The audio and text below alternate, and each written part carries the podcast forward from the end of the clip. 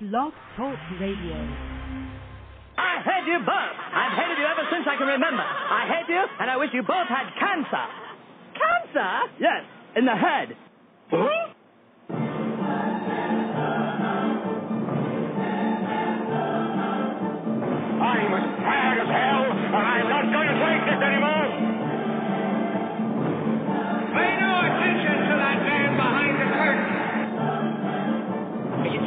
Me a time machine? Out of a DeLorean?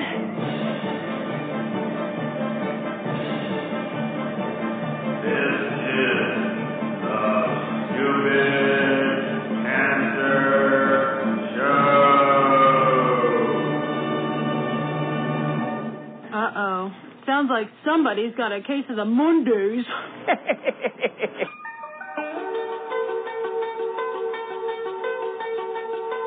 Hello there, children. Hey, hey, kids. People seem to like me because I am polite and I'm rarely late. And now, the hosts of the Stupid Cancer Show, Lisa Bernhard and Matthew Zachary. Not that there's anything wrong with that. oh, yeah.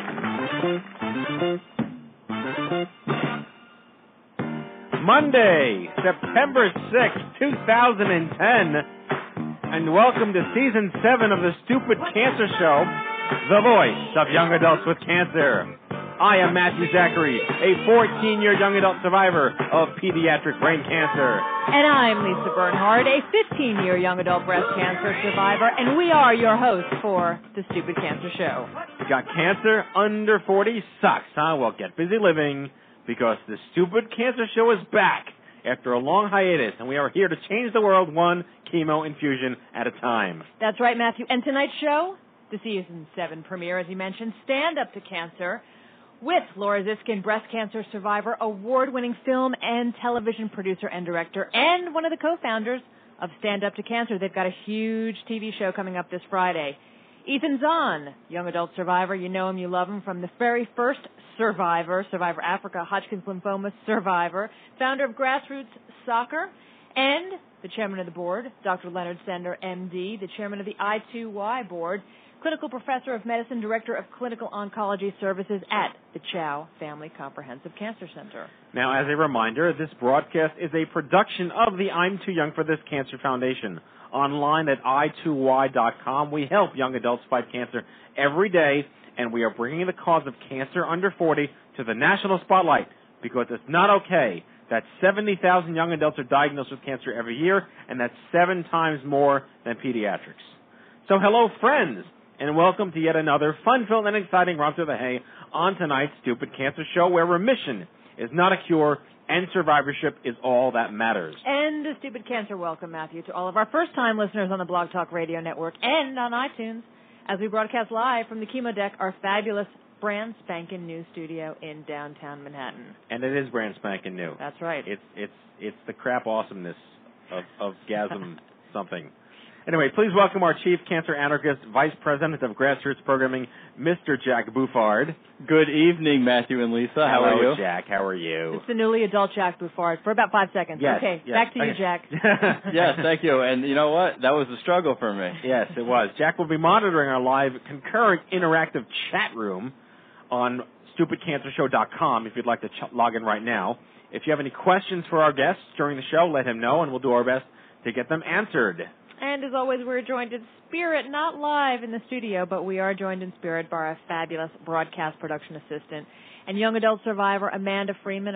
Amanda, we are rooting for you, pulling for you, wishing you all our best. Yes, we love Amanda. We're sending you our best. We know you're listening, and uh, We love you, Zesty. Zesty, yes, which is her nickname. Her First Descents nickname. Yes, and First Descent for our new listeners out there is a amazing national organization for young adults affected by cancer. Uh, they do river rafting and kayaking and hiking all across the uh, mountain Rock zone- climbing. rock climbing, uh, the mountain zone of the United States. Amanda's been on that. Jack's been on that. Amanda's uh, got uh, sarcoma that was in her jaw, and she's had a little bit of a of a rough patch. She's battling some stuff, but she's in good hands, and uh, she's got a lot of nicknames because she's she's darn tough.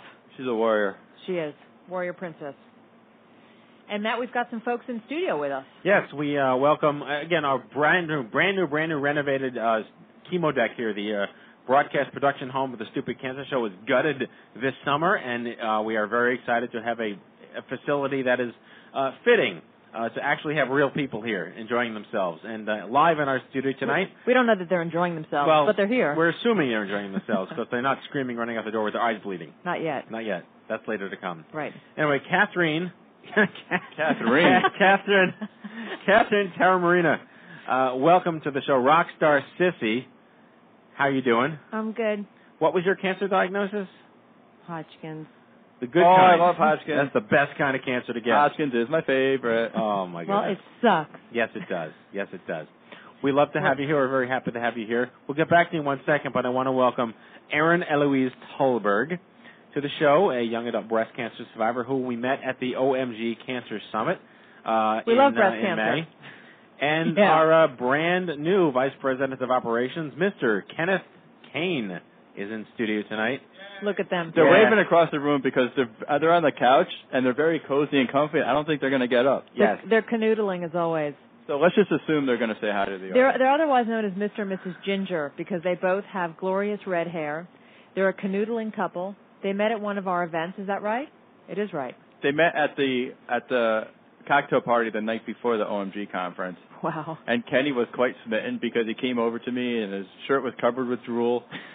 and he said, "You see that girl over there? I just bought her a drink and she accepted it."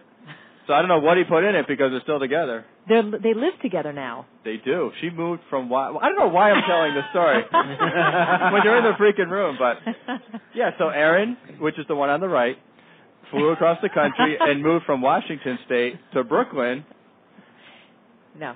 and uh They you know, li- and they live in Brooklyn. and now and now they're New Yorkers. This is Yes. what this is what we can't believe though. If you're Facebook friends with them, every other line on my Facebook feed is, "Kenny, I love you. Erin, I love you too, sweetie. But sweetie, it's been three months, 16 hours, 42 minutes. Where's my vomit bucket? But but baby, Do I have a vomit cue here? honey, what are we doing tonight? I can't wait to. I miss you. It's very sweet. I skyped you four seconds ago, and I'm going to re-skype you in ten. I don't have a bleh sound cue here. yeah, we do we do love them though. We can. I'm sure I can come up with a natural one if we keep this this, this topic going. But they are very adorable, though. They are no. I, They, they are our two resident gingers.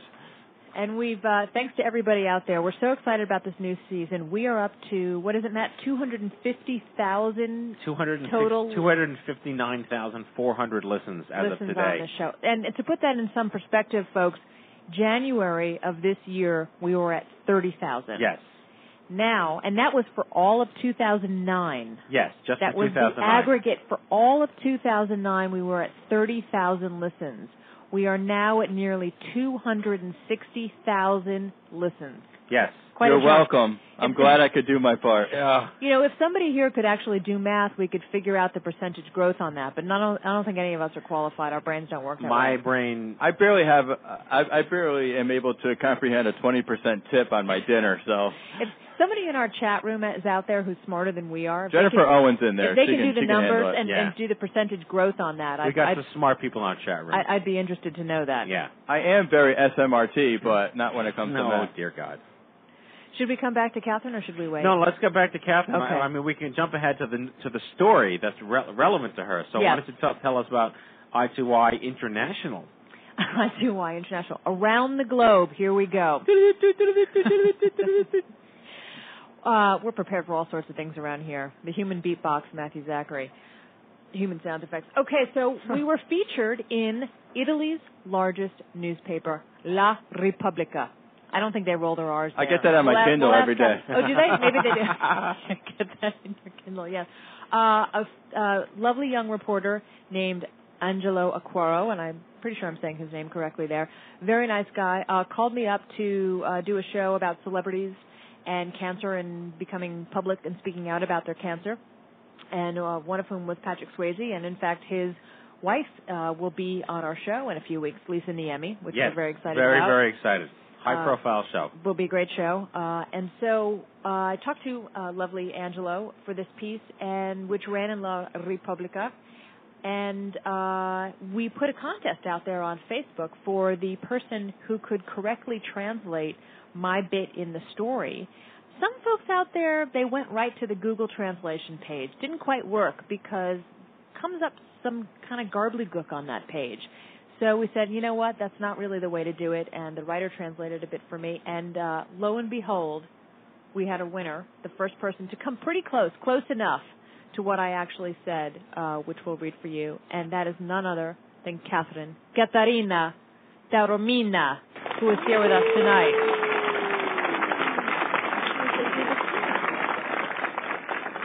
You can actually speak Italian Yeah. because that you did and you won the contest. Hit us. Hit us with a little Italian. Um, sono Caterina Taormina. That's your Questo name. è per Matt Zachary perché lui ha detto il mio Linguini, cognome. fettuccini, Cognome. martini. And may your first child be a masculine child.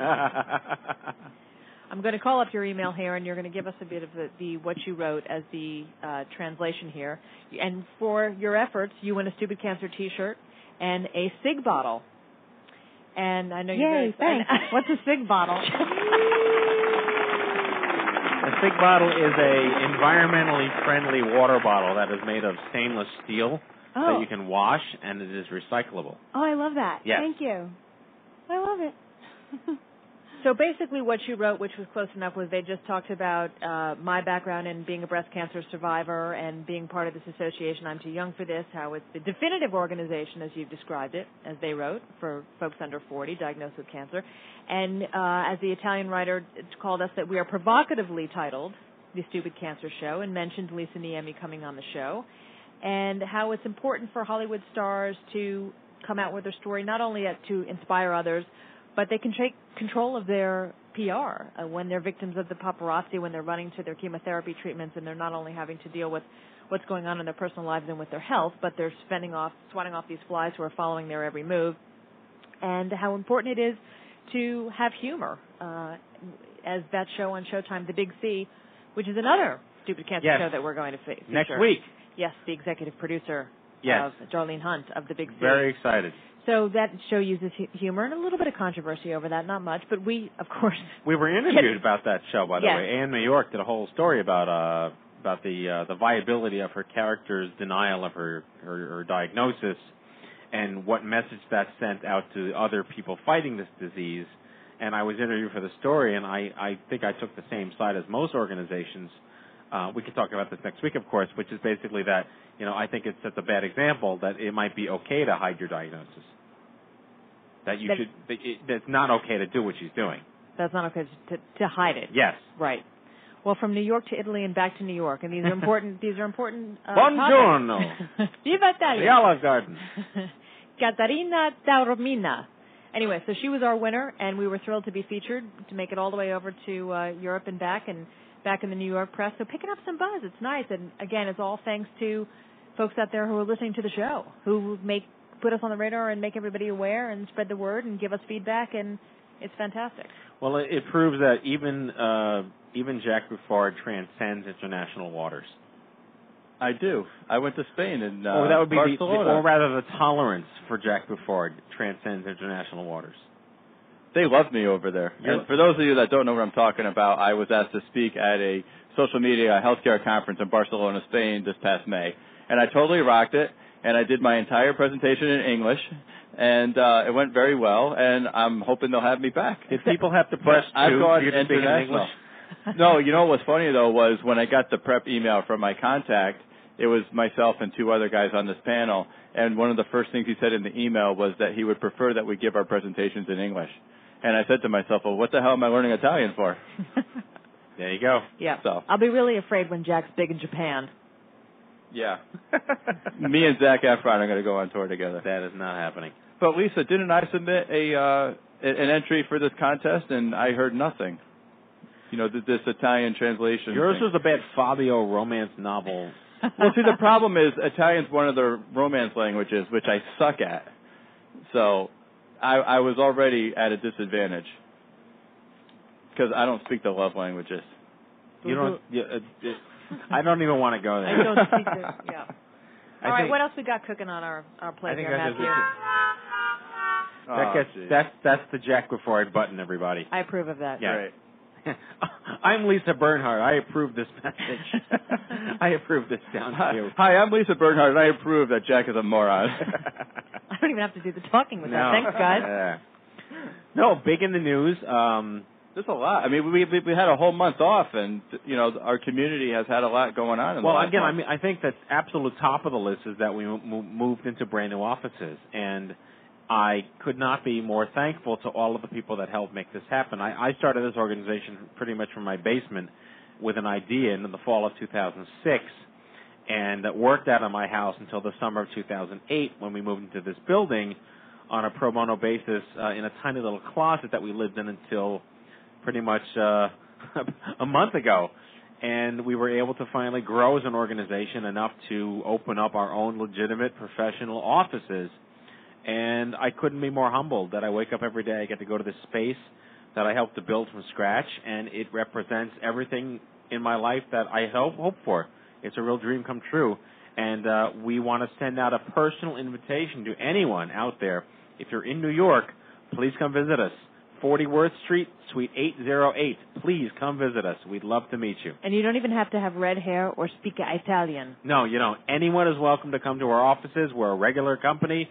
Just show up. And just to be clear, just to, just to give a, a visual, if you haven't seen the 4,000 pictures that Matthew's posted on Facebook, we ha- we used to have the out, uh, the excuse me, we used to have the office and the radio studio in one space. Now, what was the former office is just the radio studio, Yes. completely redone, completely refurbished, brand spanking new equipment, painted, carpeted. It looks beautiful. Across the hall, the I2Y executive offices Yes. are really groovy digs here in Tribeca.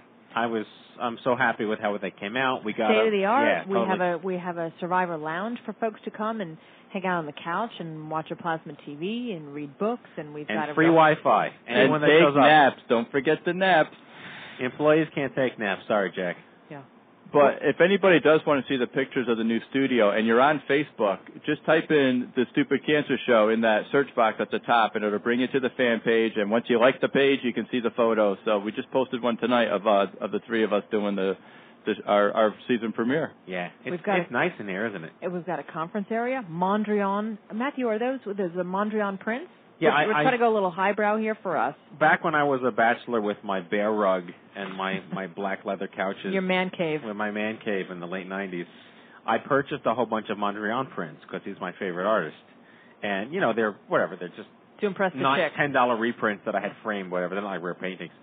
But I, I I love them, and then I met my wife, and she's not a modern art person, so they kind of just sat in a room somewhere for a couple of years, and then finally have a place where they're suitable to be hung. So yeah, there's a lot of modern art in our modern office. And you also brought your picture of the Starship Enterprise that I'm sure your wife put uh you well, know no, this the bash I, on it. Literally, house. the first day of college. This is a true story. The first day of college, it was like August something, 1992.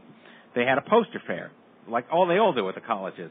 And I was, I'm a huge Trekkie. I'm not like a dress up like a like a like a like like Neelix or anything kind of Trekkie or wear wear the Spock ears.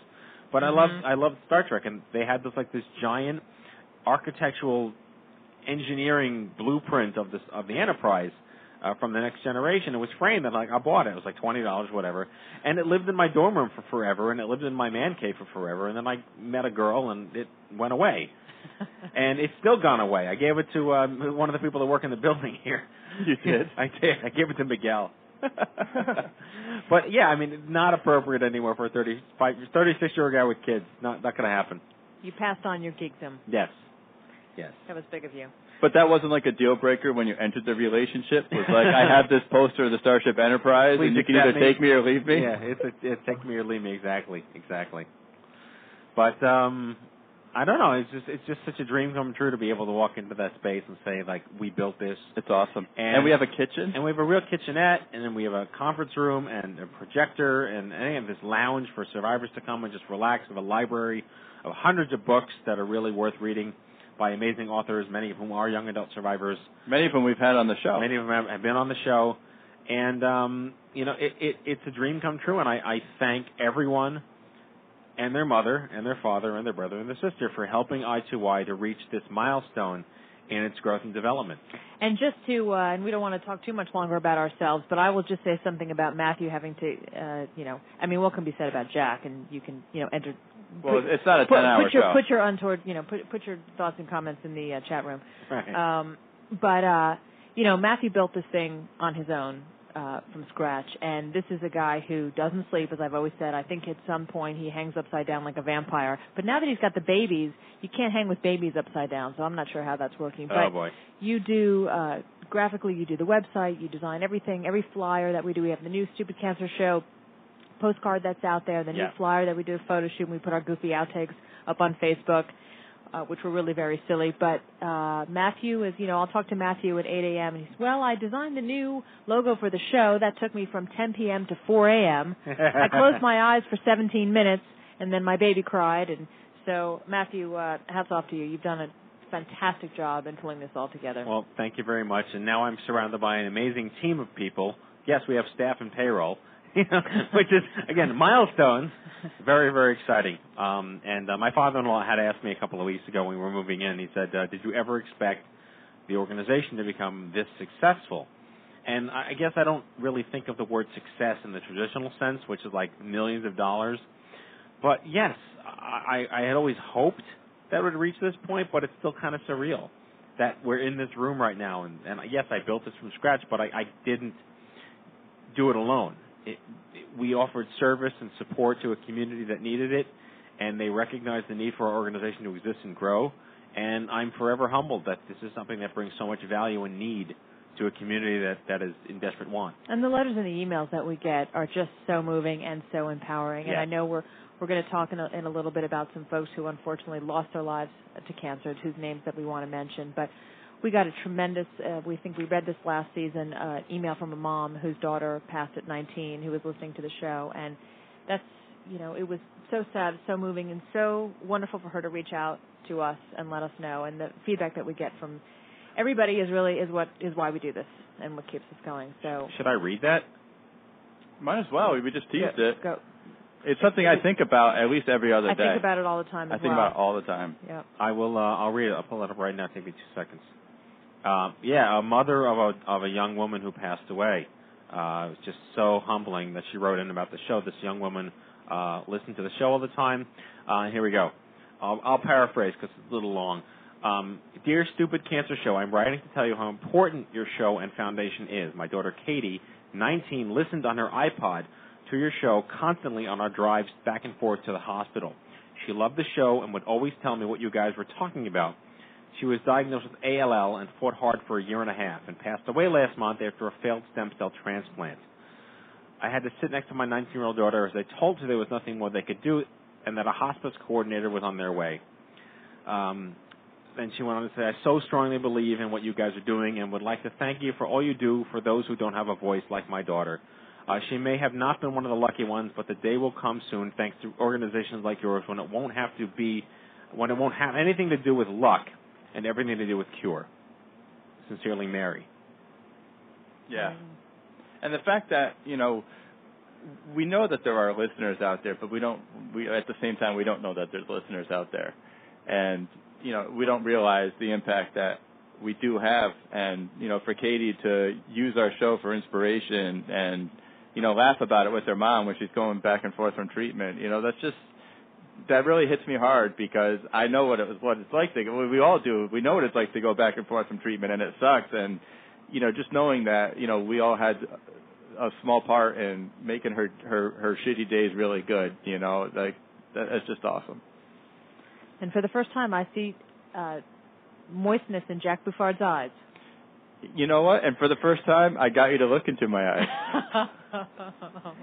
Well, you know, as long as we're on like a somber reality note, Yeah. though, we, I do want to just point out that we lost. I mean, we obviously, you know, we lose hundreds a day uh, in this line of work, and it's never okay.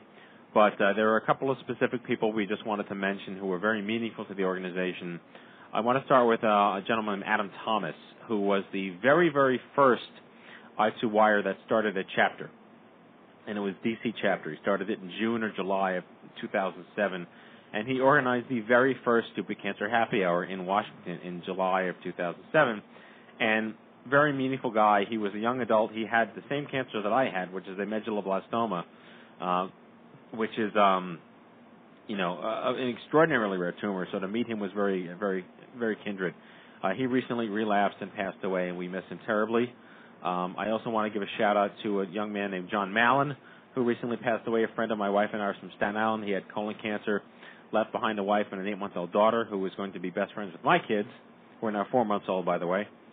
Uh, a special heartfelt uh, reach out to David Bailey, who is a young adult musician, survivor of brain cancer that I recently met uh, probably a week after I was even diagnosed. He's an amazing musician, He has 18 or 20 CDs to his name. Relapsed, went in hospice this week. We love him, David. We, David is actually on one of our CD projects. I didn't even know that. Yeah. And I I, I met him when I was in treatment. Yeah. In June of '08. He's amazing, amazing guy. We, we love you, David. Your family is are in our our, our prayers. So, um, and Jack, you have And Dan Durgan. Dan Durgan. Yeah, someone from my hometown, Danbury, Connecticut, who uh was diagnosed with, with a brain tumor, and his treatment obviously very aggressive. Beat the uh, the tumor, but gave him leukemia, and he ended up passing away from that. And that that hit me really hard because he was in my support group at the hospital, and he came to our some of our events like the Young Gala and some of our Stupid Cancer Happy Hours. And 32 years old, and you know it's these these are the people that we fight for every day, and these are the families that we fight for every day, and this is why we do what we do. And you know, it's it it sucks. It just sucks. It does suck, but you know what? If we didn't do it, no one will. And I think that's what we have to say to ourselves every minute of every day. That as long as we're here, this is what we choose to do, and we're going to keep doing it. So on that note, I'd like to get to the news. So let's cue up this little uh, segment Hello, here. I'm Kent Brockman, and this is Eye on Cancer. Just the facts, ma'am.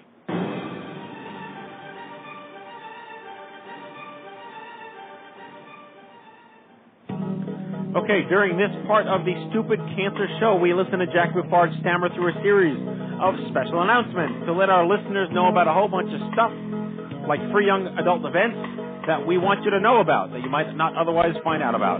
If you have something that you'd like to have read on this show that you feel is valuable to our community, please uh, send an email to Jack at jack at i2y.com. And uh, I think I breezed through this a little quickly. Yeah, I'm gonna do this real quick because we got a we got a show to get to. All right, Jack, here you go. Take it away. All right, folks, here we go. Your stupid cancer news, starting off season seven. First of all, you can start by heading on over to events.i2y.com. Events.i2y.com is your one-stop shop for all stupid cancer events happening nationwide. Stay in the loop because something could be happening in your neck of the woods, and we don't want you missing out on it, especially if I'm not going to be there. We do have some events that we just announced this week, so uh, we have a happy hour in North Carolina, and we just announced our New York City Halloween party. So if you head on over to stupidcancer.com slash Halloween, you can get all the details on the Halloween party and events.i2y.com for everything else. Join Team Stupid Cancer, the nation's first running team exclusively supporting young adults. Slots are still open, but they are going fast. So if you or anyone you know are interested in running on our behalf, visit team.stupidcancer.com. Myself, Kenny Kane, Erin Tolberg, we will be running the New York City Half Marathon in March, and I'm already freaking out. And it would be nice to have some friends with me to drag me across the finish line. So, again, team.stupidcancer.com. Come run with us. It's going to be a great time. I'm going to throw a little tease out there, Matt. OMG 2011. OMG 2011 is May, what is it, 6th and 7th? Nice job. May 7th, 7th and 8th. May 7th and 8th. Uh, you know, I'm so excited. I'm going to be there a day early. So, yes, OMG 2011, New York City, May 7th and 8th. Put that on your calendar, and we will certainly be providing more details as they come. All right, folks, being that I lack both the time and the intelligence to share with you all of the great stuff we have going on for young adults, I've created the Boof News blog. Everyone needs to check out boofnews.i2y.com. That's B-O-O-F.i2y.com. It is the official list of all stupid cancer news resources, including surveys, exercise programs, writing workshops, peer services, and fertility resources. I just updated it today, and one of the things that I put up there is something that I experienced this past month, and that's First Descent. I went to the uh, Vail, Colorado kayaking camp in August, and I want to send a special shout out to everybody that I attended this camp with because it was a blast. It was so much fun, and I met so many Onco rock stars, my head was spinning. So, Mutant, Chi, Rich, Selma, Fox, Wiggles, Papa Flanny, Mama Flammy, Boom Boom Flanny, Meow, Vice, Yellow, Chimay, Louise, Upgrade, Tex, Master, Step Stepmom, Hot Rod, Fuzzy Britches, Floaty, and Spoonberg. I just want to say thank you for a phenomenal week. I want to send a special thank you to Brad Ludden for providing these camps for the cancer community. And I want to thank Smelly for leading the guides and giving us one hell of a week in the Colorado mountains. And that, my friends, is your stupid cancer news. You know what? What? I I liked I liked I haven't heard that phrase that you've just coined. Onco rock stars. Onco rock stars. That's did you come up with that, Jack? I don't know because well, the thing is because Matt's invented so many words and then you, they just become part of the vernacular. But my friend Karen Diamond, who's actually in the chat room right now, I've called her like Onco Rockstar and Onco Superstar and stuff. So I'm not quite sure if I coined it specifically for Karen or what. But Onco Rockstar is one of my favorite. uh That and like Onco Warriors and That's a keeper. you know Definitely. whatever. So hi Karen, keep on rocking. Did how many people do we have for Team Stupid Cancer now? Eleven. We have like 11 out of the 20 slots that were given to Wow, us. yeah. We got Heather Swift. She's, she's Don't try right- to name them while you hurt yourself. No, I know, but I'm saying Heather Swift's coming down from Ithaca to run for us. That's amazing. Kenny Kane just raised both arms. Yeah, Kenny and Aaron are both running Team Stupid Cancer with Jack and our our um, our team captain Francesca Geisman. Yeah, very very excited to have her as team captain. Are. Kenny and Aaron running it as a three-legged race so they I was stay just gonna say that. I was just gonna say the way that they're always attached at the hip, it's gonna be a three a three legged race. Yep. See? So they can And I think Dory wants to run it with us.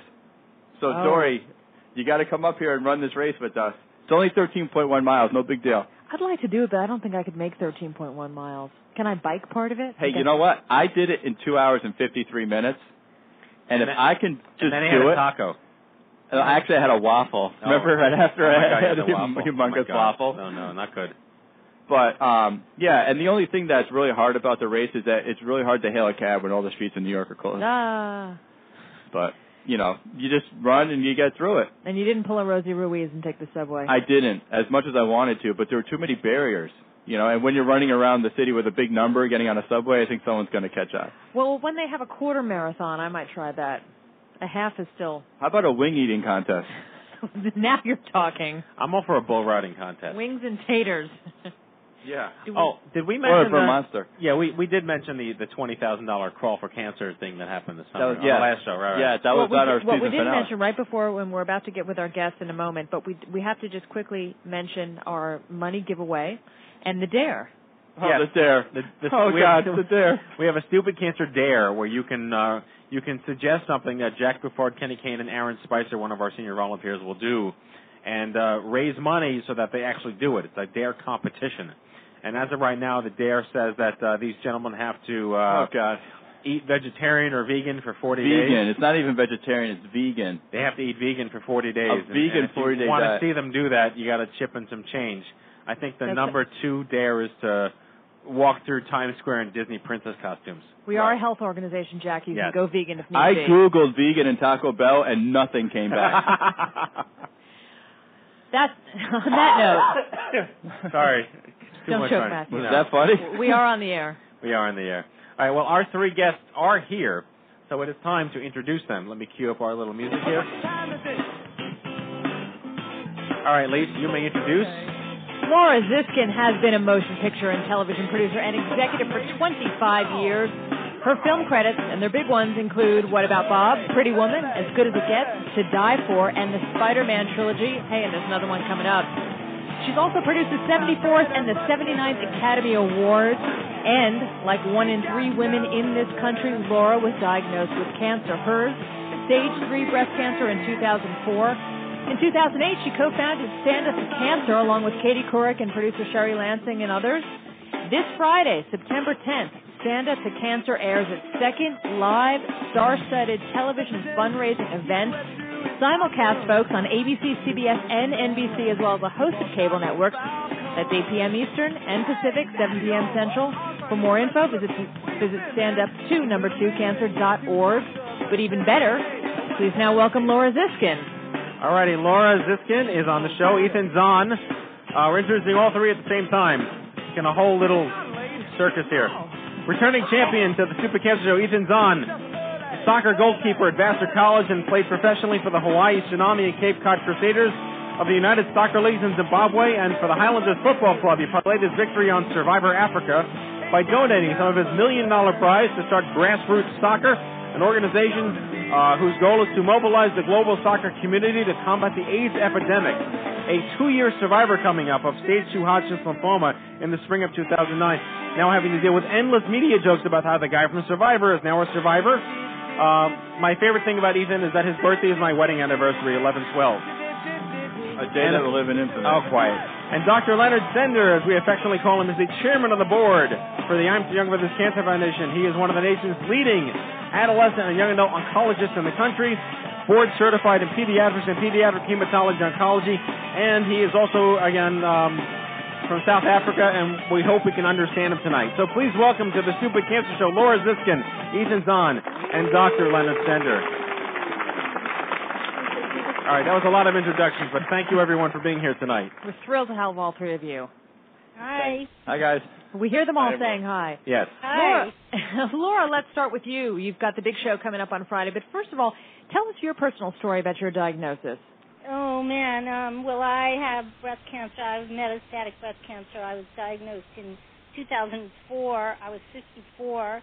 I was fanatic about ma- mammograms and I knew something was wrong with me, and sadly, my um, cancer was missed. It was lobular breast cancer, which is a little harder to see. Right. Um, and um, you know, I knew something was wrong for a long time, so probably five years went by when I could have been diagnosed at an earlier stage. Um, anyhow, When you I say you knew, I'm sorry. When you say you knew something was wrong and five years went by, did you try to talk to doctors and say, and then they thought it was nothing, or how did that, Yes, did that I, down? I well, I think you know you want to be okay. So particularly mammography is a is a very old um, diagnostic tool, and it Right. only finds 60% of breast cancers. So that means it misses 40%, um, four out of 10. So it's not a great tool. I had ultrasound as well. Um, I even had a biopsy in 2001, but I only had two core biopsies, and they missed. I clearly had cancer then, but they missed it Wow. because at my diagnosis I had a 10 centimeter cancer and I had 30 malignant nodes. So I'm lucky to be here. Um, but you know, I, I again, I'm I'm a big advocate of you know prevention and early diagnosis and that kind of thing. But we actually have to have cures because you know diagnosing cancer is imperfect and prevention you know only goes so far. So we need to have, and that's what Stand Up to Cancer is about. Really is is you know finding better, more effective treatments and doing it as quickly as we can. Absolutely, because you're about, and we'll let you talk more about this, beyond the sort of basic reach, research, translational research, and, and tell us exactly what that means for the folks out there and why you are different from the organiza- the other cancer organizations out there. Well, this is such a critical concept um, because there's lots of science going on and has been for the last, you know, forever about cancer. It's been with us forever. But when Nixon declared war on cancer 40 years ago, you know, there's been a lot of, of bench work. There's a lot of really brilliant scientists working in the lab and looking at cells and publishing papers. But that doesn't do me any good or Ethan any good or any of you, the people diagnosed with cancer. I mean, those discoveries are valuable, but in 40 years, we've only reduced cancer mortality by 1%. That's pretty lousy.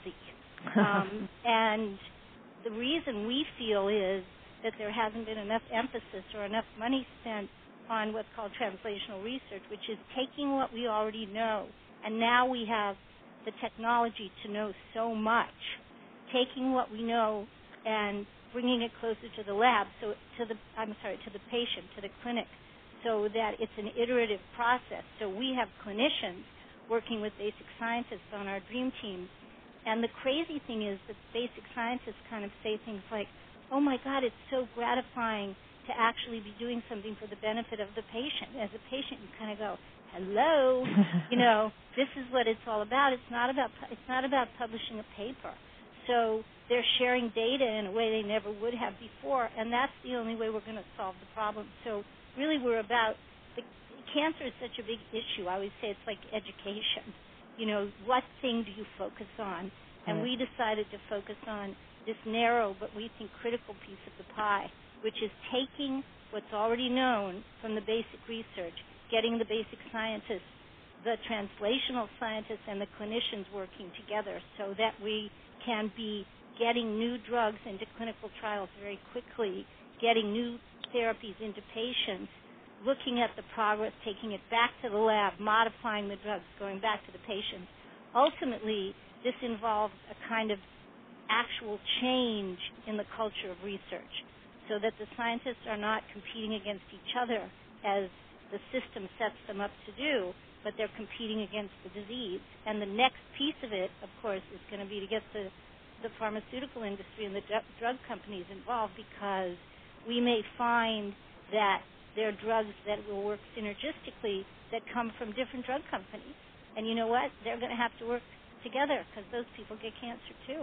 So doctors collaborating, working together, hopefully then with drug companies as well, to actually come up with stuff to help people beat this disease right to the patient, right in the doctor's offices. Right, and we don't really care, you know, why.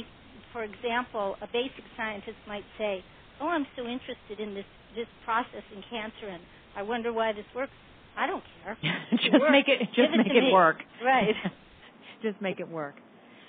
Matt, yeah, I know you've got lined up for a, a question for Ethan. Well, Ethan, first of all, welcome back to the show. This is your actually your third uh, appearance on the show, so you're doing much better than Jack at this point. and he's going to be on Stand Up to Cancer. I'm so No. excited. I know, and I couldn't be happier that that uh, you know why couldn't you get cancer in 2008 and be on the show back then, huh? What's wrong with you? I know. I know this uh I was hoping to get cancer a lot earlier in my life, but you know, I delayed it to age 36. You're always ahead, you're behind your time. That's Yeah. that's I what know. the deal is. So how are you? How's Jenna? How's life? Life is great. I'm really excited to be uh, you know, I got, you know, was released from the stem cell transplant a while back. Cancer's in remission and I'm just uh getting my life in order and uh really excited to, you know, actually I'm going to be going out to LA to be on stand up to cancer. It's really cool. Yeah, I'm, I ho- hope I get to see you guys on Friday. I'll be there with Are you bells on. coming? I will be there for sure. Yahoo! Yay! Are you going to go to the Intercontinental after party thing? I wasn't invited. Oh, Neither was Matt. Neither was I. I'm just showing up. I don't care. We're having a we're having a party at Sony. That'll be more fun. Don't Okay. worry about that. All right, Don't get fine. mad at me. okay, that's okay. Um, but Ethan, I'm I'm really glad you're you're you're choosing to work with Stand Up to Cancer because I'm going to get to, to Dr. Sender in a second because the the whole issue that I had with with um, you know here we are yet another group coming together to do cancer research was that the young adult population would be sort of ignored or that there would be no measurable outcomes that have the potential to improve epidemiology studies or tissue banking or biology in our age group. And you know, you are have become a national spokesperson for the young adult movement, and I couldn't be happier for that. But when Laura was generous enough to invite Dr. Sender at her offices in uh, the spring of '09, uh, we got a, a schooling on how this is actually there is significant potential for uh, for stand up to cancer to yield outcomes that benefit our generation. So let me let me just turn to Dr. Sender for a second, and why don't you talk a little bit about what why should there be a differentiation between epidemiology, tissues, and biology for young adults and everyone else? Well, first of all, thank you, Matt, and congratulations on the new season. And to Laura, congratulations on the second Stand Up to Cancer. Couldn't be more excited. Hi, Leonard. Nice to Hi. talk to you. Good talking to you. And you know, we we said that I2Y was this disruptive force, and we were going to poke a stick at cancer. And believe me, I you know I2Y applaud Stand Up to Cancer because you are not yesterday's American Cancer Society. and we, we couldn't be we couldn't be proud of that. And your dream team idea it was brilliant, and we applaud it. What we want to do in the young adult cancer movement, however, is to bring attention to the fact that although there's only 70,000 young adults who get cancer, their biology may be very different to what we see in the older adult patient population and to for what most of the research is aimed at. So most of the research that people are doing is about cancers that really don't occur in the young adult, or we know the biology is different. and hopefully we can put in really good applications to your dream teams coming forward Right. that young adult cancer researchers will be able to do work to show the difference. So we know, for example, stage for stage in breast cancer, a young adult does worse. The biology is different. It's a different disease. We know that a 15 year old, 14 year old with, with leukemia who's got a 90% chance of being cured may only have a 74% chance of being cured with leukemia, and a 24 year old may be lower. So we know that there are real biology differences, and, and we're hoping that by bringing attention to young adults with cancer and getting researchers at the AACR, the American Association of Cancer Research, to focus on them and allowing us to put research grants in that will eventually make a difference in the outcome because we won't get an outcome difference if the translations are only into the older adult cancer. So we we applaud what you do and we think it's fantastic. We hope, and this is a challenge to all researchers doing young adult cancer research, put in really good applications to the for stand up to cancer dream teams and for the innovative research grants because we need to do it. So And you know, Leonard, that and and Matt, this is also um, why we need money. So there are so many projects that need funding, and our whole principle is not to drip, you know, sprinkle the money around, but to give people who have good ideas enough money for which they must be accountable. We're just having our first review of the dream teams, and believe me, it is stringent because if they don't deliver on milestones that they set when they got the grants, they may lose their funding and will use the money for something else. But why this is so important, what Leonard's saying is, the more we have, the more good ideas we can fund. We got 247 proposals with teams of scientists. So that means really upwards of a thousand scientists working together. Believe me, there were more than five good ones with real promise. You know, we actually took seven, we combined two to make five teams.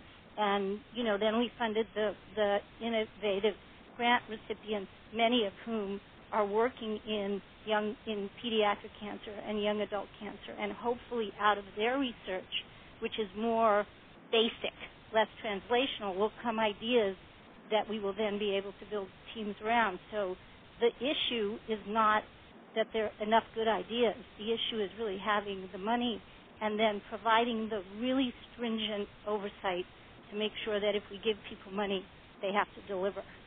And just to clarify for folks out there, uh, your dream teams is, are exactly what you were talking about before, Laura, about bringing together doctors who might not otherwise work together, but creating these dream teams in which they do dream teams in which they do collaborate uh, for the for these um, the translational research, and that, that's what you were addressing before, correct? And then th- Yes. to sort of describe your funding model for people, the second uh, sort of leg of that is this uh, these innovative research grants. Is Right. So the bulk of our funds, our focus is on this collaborative translational research. So that means across institutions there can't be, I think there may be one exception, but for the most part there can't be um, team members, more than one or two team members from any one institution. And so this forces this data sharing and this getting out of this competitive mode and working together. And then in January, the teams, the five teams, will then meet together and share the information that they've accumulated and the work that they've done in the year. So it's cross institution, it's cross discipline. So we have physicists, biologists, chemists, um, um, oncologists, you know, uh, computer experts in informatics and things like that, all working together. They also had to have a target. They had to have a targeted issue that was low-hanging fruit enough that there was the potential of new treatments coming out of these teams. So that's the team concept. And then because we were very influenced by Judah Folkman, the late Judah Folkman, he we had a kind of ad hoc meeting when we started this thing, and we just brought in really basically people that we knew who happened to be really smart, and he was one of them. And he talked a lot about um, young scientists and having that we have an obligation to fund young people because the NIH and NCI, the average age of the people who get a grant, I think, is like late 40s. So think about your young friends, you who you know, you're we're ossified. I'm 60. You know, I probably don't have a good fresh idea, but but people in your, most great scientific breakthroughs are made by people in their 20s and 30s. So we had to, we wanted to fund them. So we did um, 13 of them, um, and these these young scientists, men and women, are so breathtaking. And I'll just tell you one anecdote.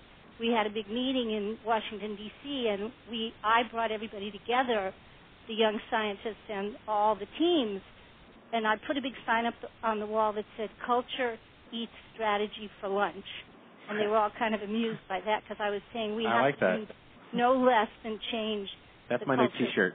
Science, yeah, it's a good T-shirt. And afterwards, we had a little reception, and I said to the young researchers, I said, "What was it like, you know, being in the room and uh, sitting across the table from these kinds? Because we really do have some of the best scientists in the world."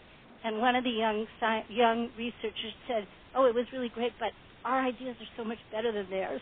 and, and I think I also think it's important to jump in and you know a lot of our listeners are new. We we we get like fifteen to twenty thousand new listens a week. It's insane, but I think it's important to just remind everybody that the reason we're talking about young adults specifically and not pediatrics and not older Americans is that this is an age group that is very unique in the cancer spectrum and has very unique needs and for whom most of the uh, basic research and existing translational stuff don't apply because we get very different cancers. Ethan, do you want to talk about what it was like for you to get diagnosed and how I mean, you kind of got very lucky by jumping into it quickly by just knowing Johnny or meeting me really quickly, but as, as someone all you. it was it was all me. I'll take full credit for it then. Hey, I'm here too, dummy. Tag you on it was tag, all you- you, tag, Matt. Tagged you on that one. No, but in all yeah, but in all seriousness, like like you you would would you have ever thought to need another meet meet another thirty something that was going through this? Would it have occurred to you? Do you think that the the system you had in place that was taking care of you would have cared that you were in a unique place in your life? Yeah, I, I mean, absolutely. It. I definitely had to reach out and find it myself because when I, you know, I was diagnosed and you know the world has come crashing down and you know you have no concept of what's right and what's wrong. You'd expect this information to be handed to you um, from you know my doctors or nurses or the hospital, and it, it, it wasn't. So I was happy when I, you know, obviously got in touch with you and kind of my eyes were open to what there was available for me in the as a young adult um, in terms of support. Um, and then, you know, once I got diagnosed and went further on in my, my process, you know, I was able to access the information I needed to make some pretty important decisions in my life um, on the next steps of my treatment. So, uh, you know, which were, you know, clinical trials and this hospital versus that hospital. And so it was a huge, uh, huge help for me to have an organization like you out there. Well, I appreciate that. I mean, I, I one of the things, I mean, Laura, you, you may you may claim to be ossified, but you are an innovator, and you are a social change agent because you basically what you've done is you. I, I don't know if you did the first step first, which is like go out to the existing establishment and say we'd like to do this, and they just said no, No, or you no, just, we didn't. or you already knew they were going to say no, so you just said we're going to do this, which is even better. Well, But- we knew their track record. Right. So the sea change, the sea change really, and maybe Lenny can talk about this with Laura, is instead of having scientists and researchers chase the money, you you basically you crowdsource the needs from the cer- science community and then fund that. Right. And I was going to say, I, I thank you for saying I'm an innovator. Honestly, I'm just a pissed off patient. no, honest to God. Aren't we all? Right on. Yeah. Yeah. And and you know, I always say we would be called ACT UP, but it was taken. Right. You know, and w- that's really what what Ethan says is right. You know, when you're diagnosed with cancer, you just want to pull the covers over your head. You don't want to join a movement. You know. Right. But then you get information sickness because everything the information is so conflicting, and there there aren't really, you know, you're I'm about to face treatment again, and literally they said to me, we're going to give you five options, and you're going to have to decide. And I thought, well, what do I know? How am I going to decide? Do you know so, what I mean? so from the perspective of the Wow. researcher, Lenny, I mean, what's it like to get scientists to work together versus the old model of like having to find where the money is to get the job? Well, I, I think that this is the most innovative idea we've had for a long time, and, and the reason why we haven't made great success, because the silo approach is why we're in the problems we have. And you know, if you just take young adults with cancer, it's because they were siloed and they never had an opportunity to talk about ideas. So one of the projects that were funded was a project on epigenetics, which is a fancy name, and the people from USC, you know, did some beautiful work on that. But reality is, we may think of cancers in a very different way because of the results of the dream teams and the way of some of these people's thinking.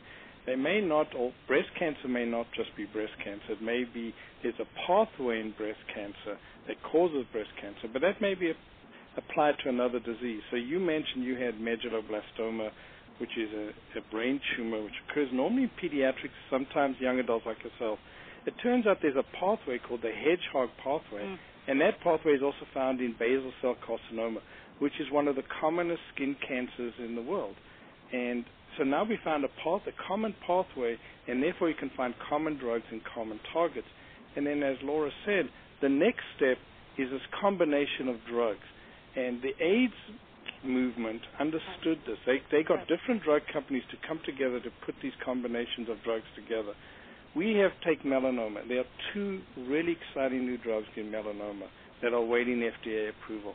But how do we get one works early on at Pierce, and that's a drug called Plexxikon, made by Roche, and there's a drug by Bristol Myers Squibb, which comes out and it's called you know ipilimumab, a really crazy name, but that drug works late.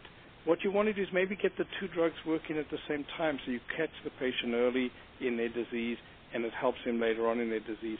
But that's going to require another shift in people's thinking, how to get the drug companies together. But the research to lead to that is because of these dream teams. It's to break down the silos. And that's what we're trying to do in the young adult cancer movement. That's so we're trying to do is we, we've formed a new society that I'm heading, Society for Pediatric and Ad, uh, for Adolescent and Young Adult Cancer. We're going to launch a journal in, in March, the new the new journal for adolescent and young adult cancer, to bring about everyone involved in the field to be able to have a new discussion, to have a new thought, that we can get people, the best thyroid cancer person, together and say, think about the young adult and think about the cancer in that young adult, or think about breast cancer in the young adult, a little differently to how you think about breast cancer in the older patient. No cancer is good. We don't discriminate. Cancer doesn't discriminate. But we want to get people to say, at least look at these and spend some time on it. And that may change it, but it really is about get rid of the silos, allow people to dream, give them seed money to get it done, and give them money to do things that NIH wouldn't fund, or, or get out of the mold the way NCI or the National Cancer Institute or NIH funds. They always fund things that will give a positive result. We Right. need people to take more chance, to take more risk, to be a little bit innovative. This is like an incubator. You know, maybe this is like a venture capital firm. You know, one or two may work, but we may get a home run out of it, and that's what I'm hoping Stand Up to Cancer can do. And Yeah. couldn't be more proud of being affiliated and associated with them. Thank you. Do you guys, do you all know Delta Goodrem? Do you know Delta Goodrem? Delta's out in uh, Australia. She's a young Yes, adult survivor. She had Hodgkin's, right, or, or yes, leukemia. and she's she's doing extraordinary things. She's probably 20, mm, early 20s. She was diagnosed at 18. She had just sold more records than, and he broke all the records in Australia. And of course, immediately thereafter, found out she had cancer.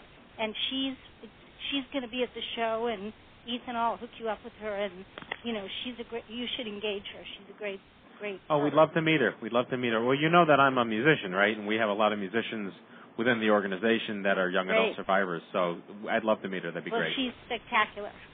Laura, we wanted to ask you because we saw some of your PSAs that are Mhm. targeting, they're Mhm. featuring young Hollywood stars and targeting Mhm. the young adult audience. And one of them Mhm. uh, is Zac Efron, who's uh, I, I'm not sure that you if you know this, but his cousin Emily Hobson is actually very involved in I2Y, and he's been walking around and you know wearing our w- wristband, and we've seen Oh, some pop. great. We've seen some paparazzi shots of him wearing the uh, the That's stupid cancer great. wrist, He's wristband. so fantastic. He, he's terrific, Love and he's him. been, uh, been a big supporter. But so you have this whole PSA Yeah. campaign with these young Hollywood stars aimed at the young adult audience. What are you hoping to achieve with those? Well, you know, look, I hope these cures and treatments come in my lifetime, but really, it's your generation. It's you're the ones who are going to do it. You know, unless some miracle happens, we may may set on the right path, but you know, what a great goal for your generation to finally, you know, find a way to manage and treat cancer so that we don't increase, you know, don't, you know, have a 1% decrease in mortality in the next 40 years, but that we can cut that in, at least in half. Um, so we were thinking it's really my daughter's 27 it's her her generation they're the ones that are going to have to do it but we were actually having a conversation with one of her friends a young man who said i'm so blown away by the statistics. I have a brother. And i look at my brother and i think one of us is going to get cancer Hmm. statistically. And he said i'm just so blown away by that. And i said well do you think people know that? And truthfully you guys know this probably. If you ask a man on the street what are your health concerns? And they say oh i'm afraid i'm going to get cancer. What do you think the odds are of you getting cancer? Oh i don't know one in four hundred one in a Right. thousand one in ten thousand. Yeah. so we thought we want and i wanted to engage young hollywood and say you know you you this is an activist group young your generation you know this is a cause you should get behind so it was really those two things it was one that people don't one i didn't know the statistics till i was diagnosed you Right. know if someone had asked me i wouldn't have known um and it's really had a huge impact So let's hear more about the television show coming up on Friday, and let's hear about what Ethan's part in it is going to be. If you want to talk about that, Ethan, and then Laura talk more about the show in general.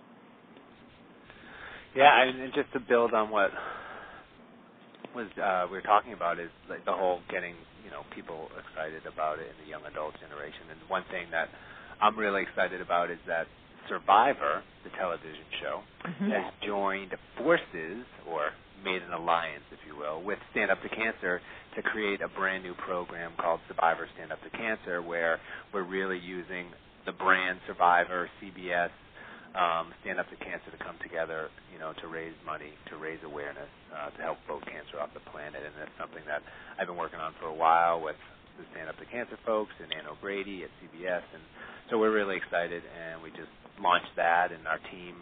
I urge everyone out there to, you know, go to the Stand Up to Cancer website. Um, it's standuptocancer.org slash survivor and join our tribe. You don't have to donate. We'd love for you to donate, but you can just join our tribe, get build the numbers. But you know, it's that Survivor's a huge television show um, with tons of fans, millions of fans. So if we really get everyone on board, we can really start this movement. And it, it is that young adult generation, that demographic right there. And so uh, we've already raised, I think, twenty-six thousand dollars and uh, for the team challenge on Stand Up to Cancer. We're really excited about it. i heard 30 Oh, 30. Right. I haven't checked, it. I checked this weekend. Great. I raise you twenty thousand dollars. it's because of you ethan that's that's all because of you I know. Great. Well, I mean, I don't know, but all of us. That is it is together. that it's the truth But it's Yes. hopefully a lot of television shows will follow suit. Like, no, you know, uh, American Idol has done Idol Gives the Back, but you know, no, you know, real branded show with the power that they do, um, with the millions of fans we have, have done anything like that for cancer. So, you know, That's Survivor's great. been the first, and uh, we're really I think they will follow, and the networks have been extraordinary. And by the way, we are on Fox this year as well. You're on Fox Um, as well. yes. Great. Yes. So, Tippa, give us a little, a little bit more of a sneak preview, if you can, Laura. Okay. Well, I, you know, I my joke the first year was um, I have to make cancer entertaining, um, which is no small right. feat. We But try I to do that too, right? yes, exactly. Well, I, I'm learning from you guys. Um, but we we have a lot of mu- really extraordinary music this year. Um, so we have Lady Antebellum and Kris Kristofferson and Billie Wow. Joe Armstrong from Green Day and Stevie Wonder, and Natasha Bedingfield, Martina McBride, Aaron Neville. A little uh, um, special moment from Edge, uh, Neil Diamond, Herbie Hancock, Dave Stewart, Leona Lewis, and even, believe it or not, Francis Collins from the NIH. He's going to play guitar in Dave's band. No Justin Very- Bieber? no Justin Bieber. But I, you know, I guess maybe we. All right, great. you I'm still coming then. Okay. Well, we can we can get we can still with Justin. We we just we felt like we were full up, but we loved it. but anyhow, um, and then the other thing is, I feel like people gave us a lot of money. We have an obligation to be accountable. So part of what's different this year from the first year is we actually have things to talk about. So you will see Yeah. um, footage and and a little story about each of the dream teams, and it's quite you know remarkable. And when and what's most interesting is to see the excitement. I mean, listen, you know, and Leonard can tell you this. Scientists are excited all the time, but they're excited, I think, about you know working together, and I think they feel a real obligation to deliver for the patients. So, um, and then there'll be we have the Simpsons again, and Bill Hader's going to do something really funny, and you know we hope we make you laugh and cry, and and you know of course we're trying we're trying. I think what Ethan said is right about go to standuptocancer.org or go to your guys' website. It's not just about giving money. It's about making this issue a first tier issue in this country. If you put on the newspaper, front of the newspaper, that 1,500 Americans today died, and 1,500 Americans will die tomorrow, one a minute.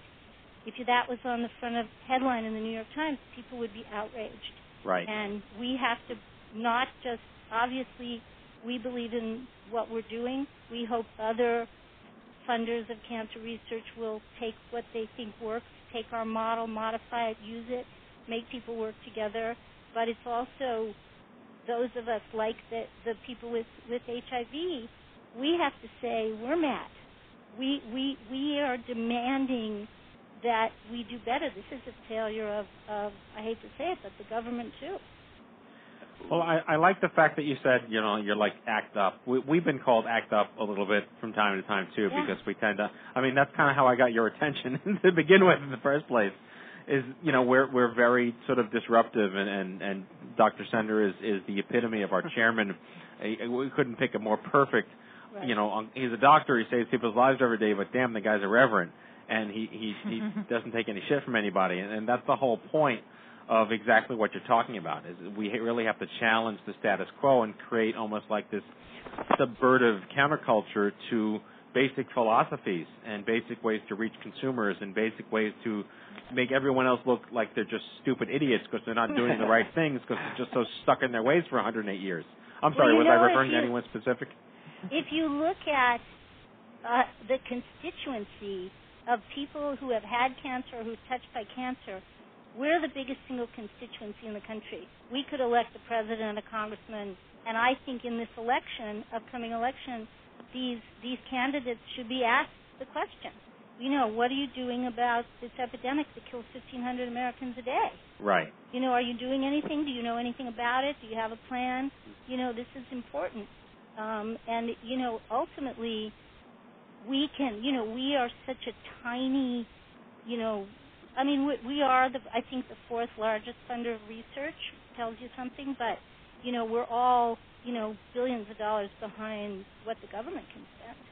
Not only what they can spend with money, but with resources. If you think about the computing power of DARPA, you know, Yes. think of what percent, one percent of that would do for for you know looking at tissue samples and things that would you know would would feed the informatics of this problem. Well, I have a stealth bomber in my apartment. I was going to put on eBay, and we'll donate that to Lenny.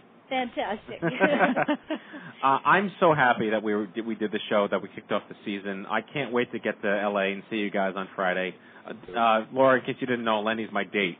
So uh, lo- we love it. I, lo- I'm so looking forward to seeing both of you. And I don't um, know which one of you guys I feel sorry for more. but uh, I, I look forward to seeing uh, and Ethan, Ethan of course. and I are, are email and phone buddies, but we never actually met. I'm I so know, I excited. Well, I'm more it. excited about We have that a winner. I feel sorry for Ethan's date. You guys are great. Thank you for. Thank for, you, everyone. No, thank you so much for all you do, and and you know we are the nation's largest young adult organization now. I'm proud to say that after three and a half years of operations, and and um, you know you're preaching to the converted at this point. I love what you guys do. You have my full support and the full weight of the organization in, in, in your corner. I can't, I, that- I can't let Laura go without asking her one last small, small question, Laura. Yeah. Okay. Because you don't we want to know who this villain is in Spider-Man. Busted. No. Our young adult, I mean, come on, huge Spider-Man fans. We we Right. I'm wearing my Spider-Man credits. underoos as we speak. That's, that's right, and he's not making that up. No, he's not making that up. Obviously our audience are enormous consumers of the Spider-Man. mo- Jack, pull your pants up, zip your fly, and put some pa- but don't show us your Spidey underpants. any any sneak preview that the folks are our listeners are hanging on to hear? Anything? It doesn't have to be just a, a little tidbit for well, us. you know, we have next- this It's extraordinary me, Andrew it's me, everyone. Ethan. it's extraordinary Andrew Garfield, and all I can say, is it's going to be the best one yet. Right. No, no, no. Tobey Maguire, but Andrew Garfield. We're very excited about Yeah. it, as are all our listeners. Oh, I love Garfield. Garfield versus Spider-Man. Go to sleep, Jack.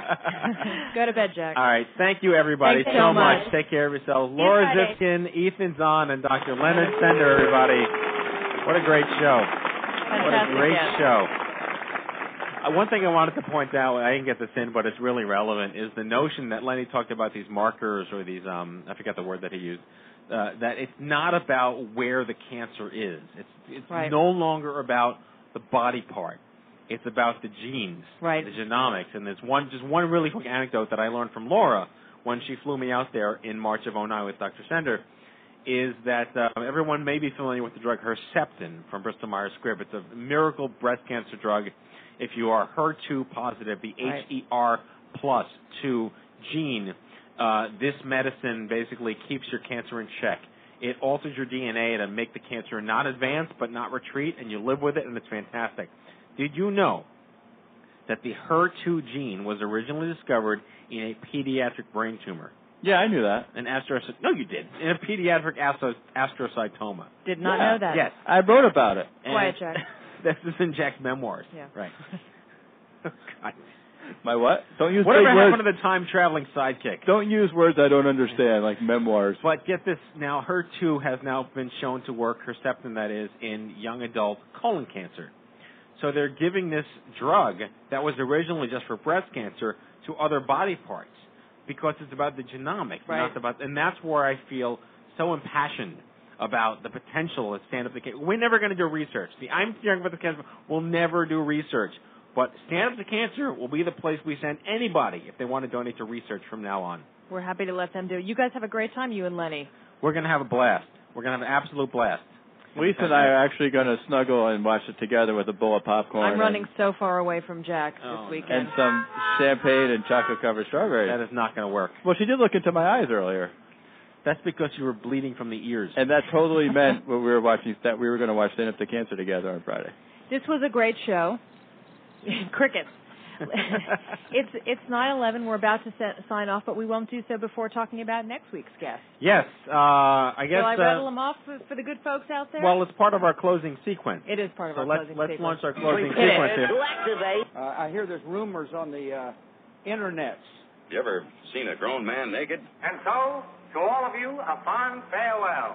Hooray! I'm helping. You are a meathead. Oh, Magoo, Have you done it again.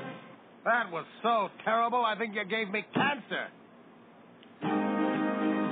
All right, folks, this was a fantastic show. We'd like to thank all our guests. Matthew, rattle them off who they were again. Yeah?